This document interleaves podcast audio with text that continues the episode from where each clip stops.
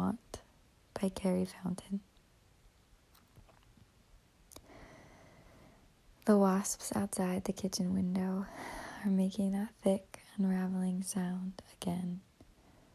floating in and out of the bald head of their nest, seeming not to move while moving. And it has just occurred to me, while standing, washing the coffee pot, watching them hang loosely in the air,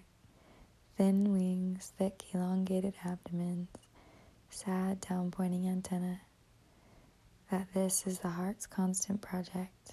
this simple learning how to hold hope and hopelessness together, how to see on the unharmed surface of one the great scar of the other, how to recognize both and make something of both, how to desire everything and nothing at once, and to desire it all the time, and to contain that desire fleshly in a body,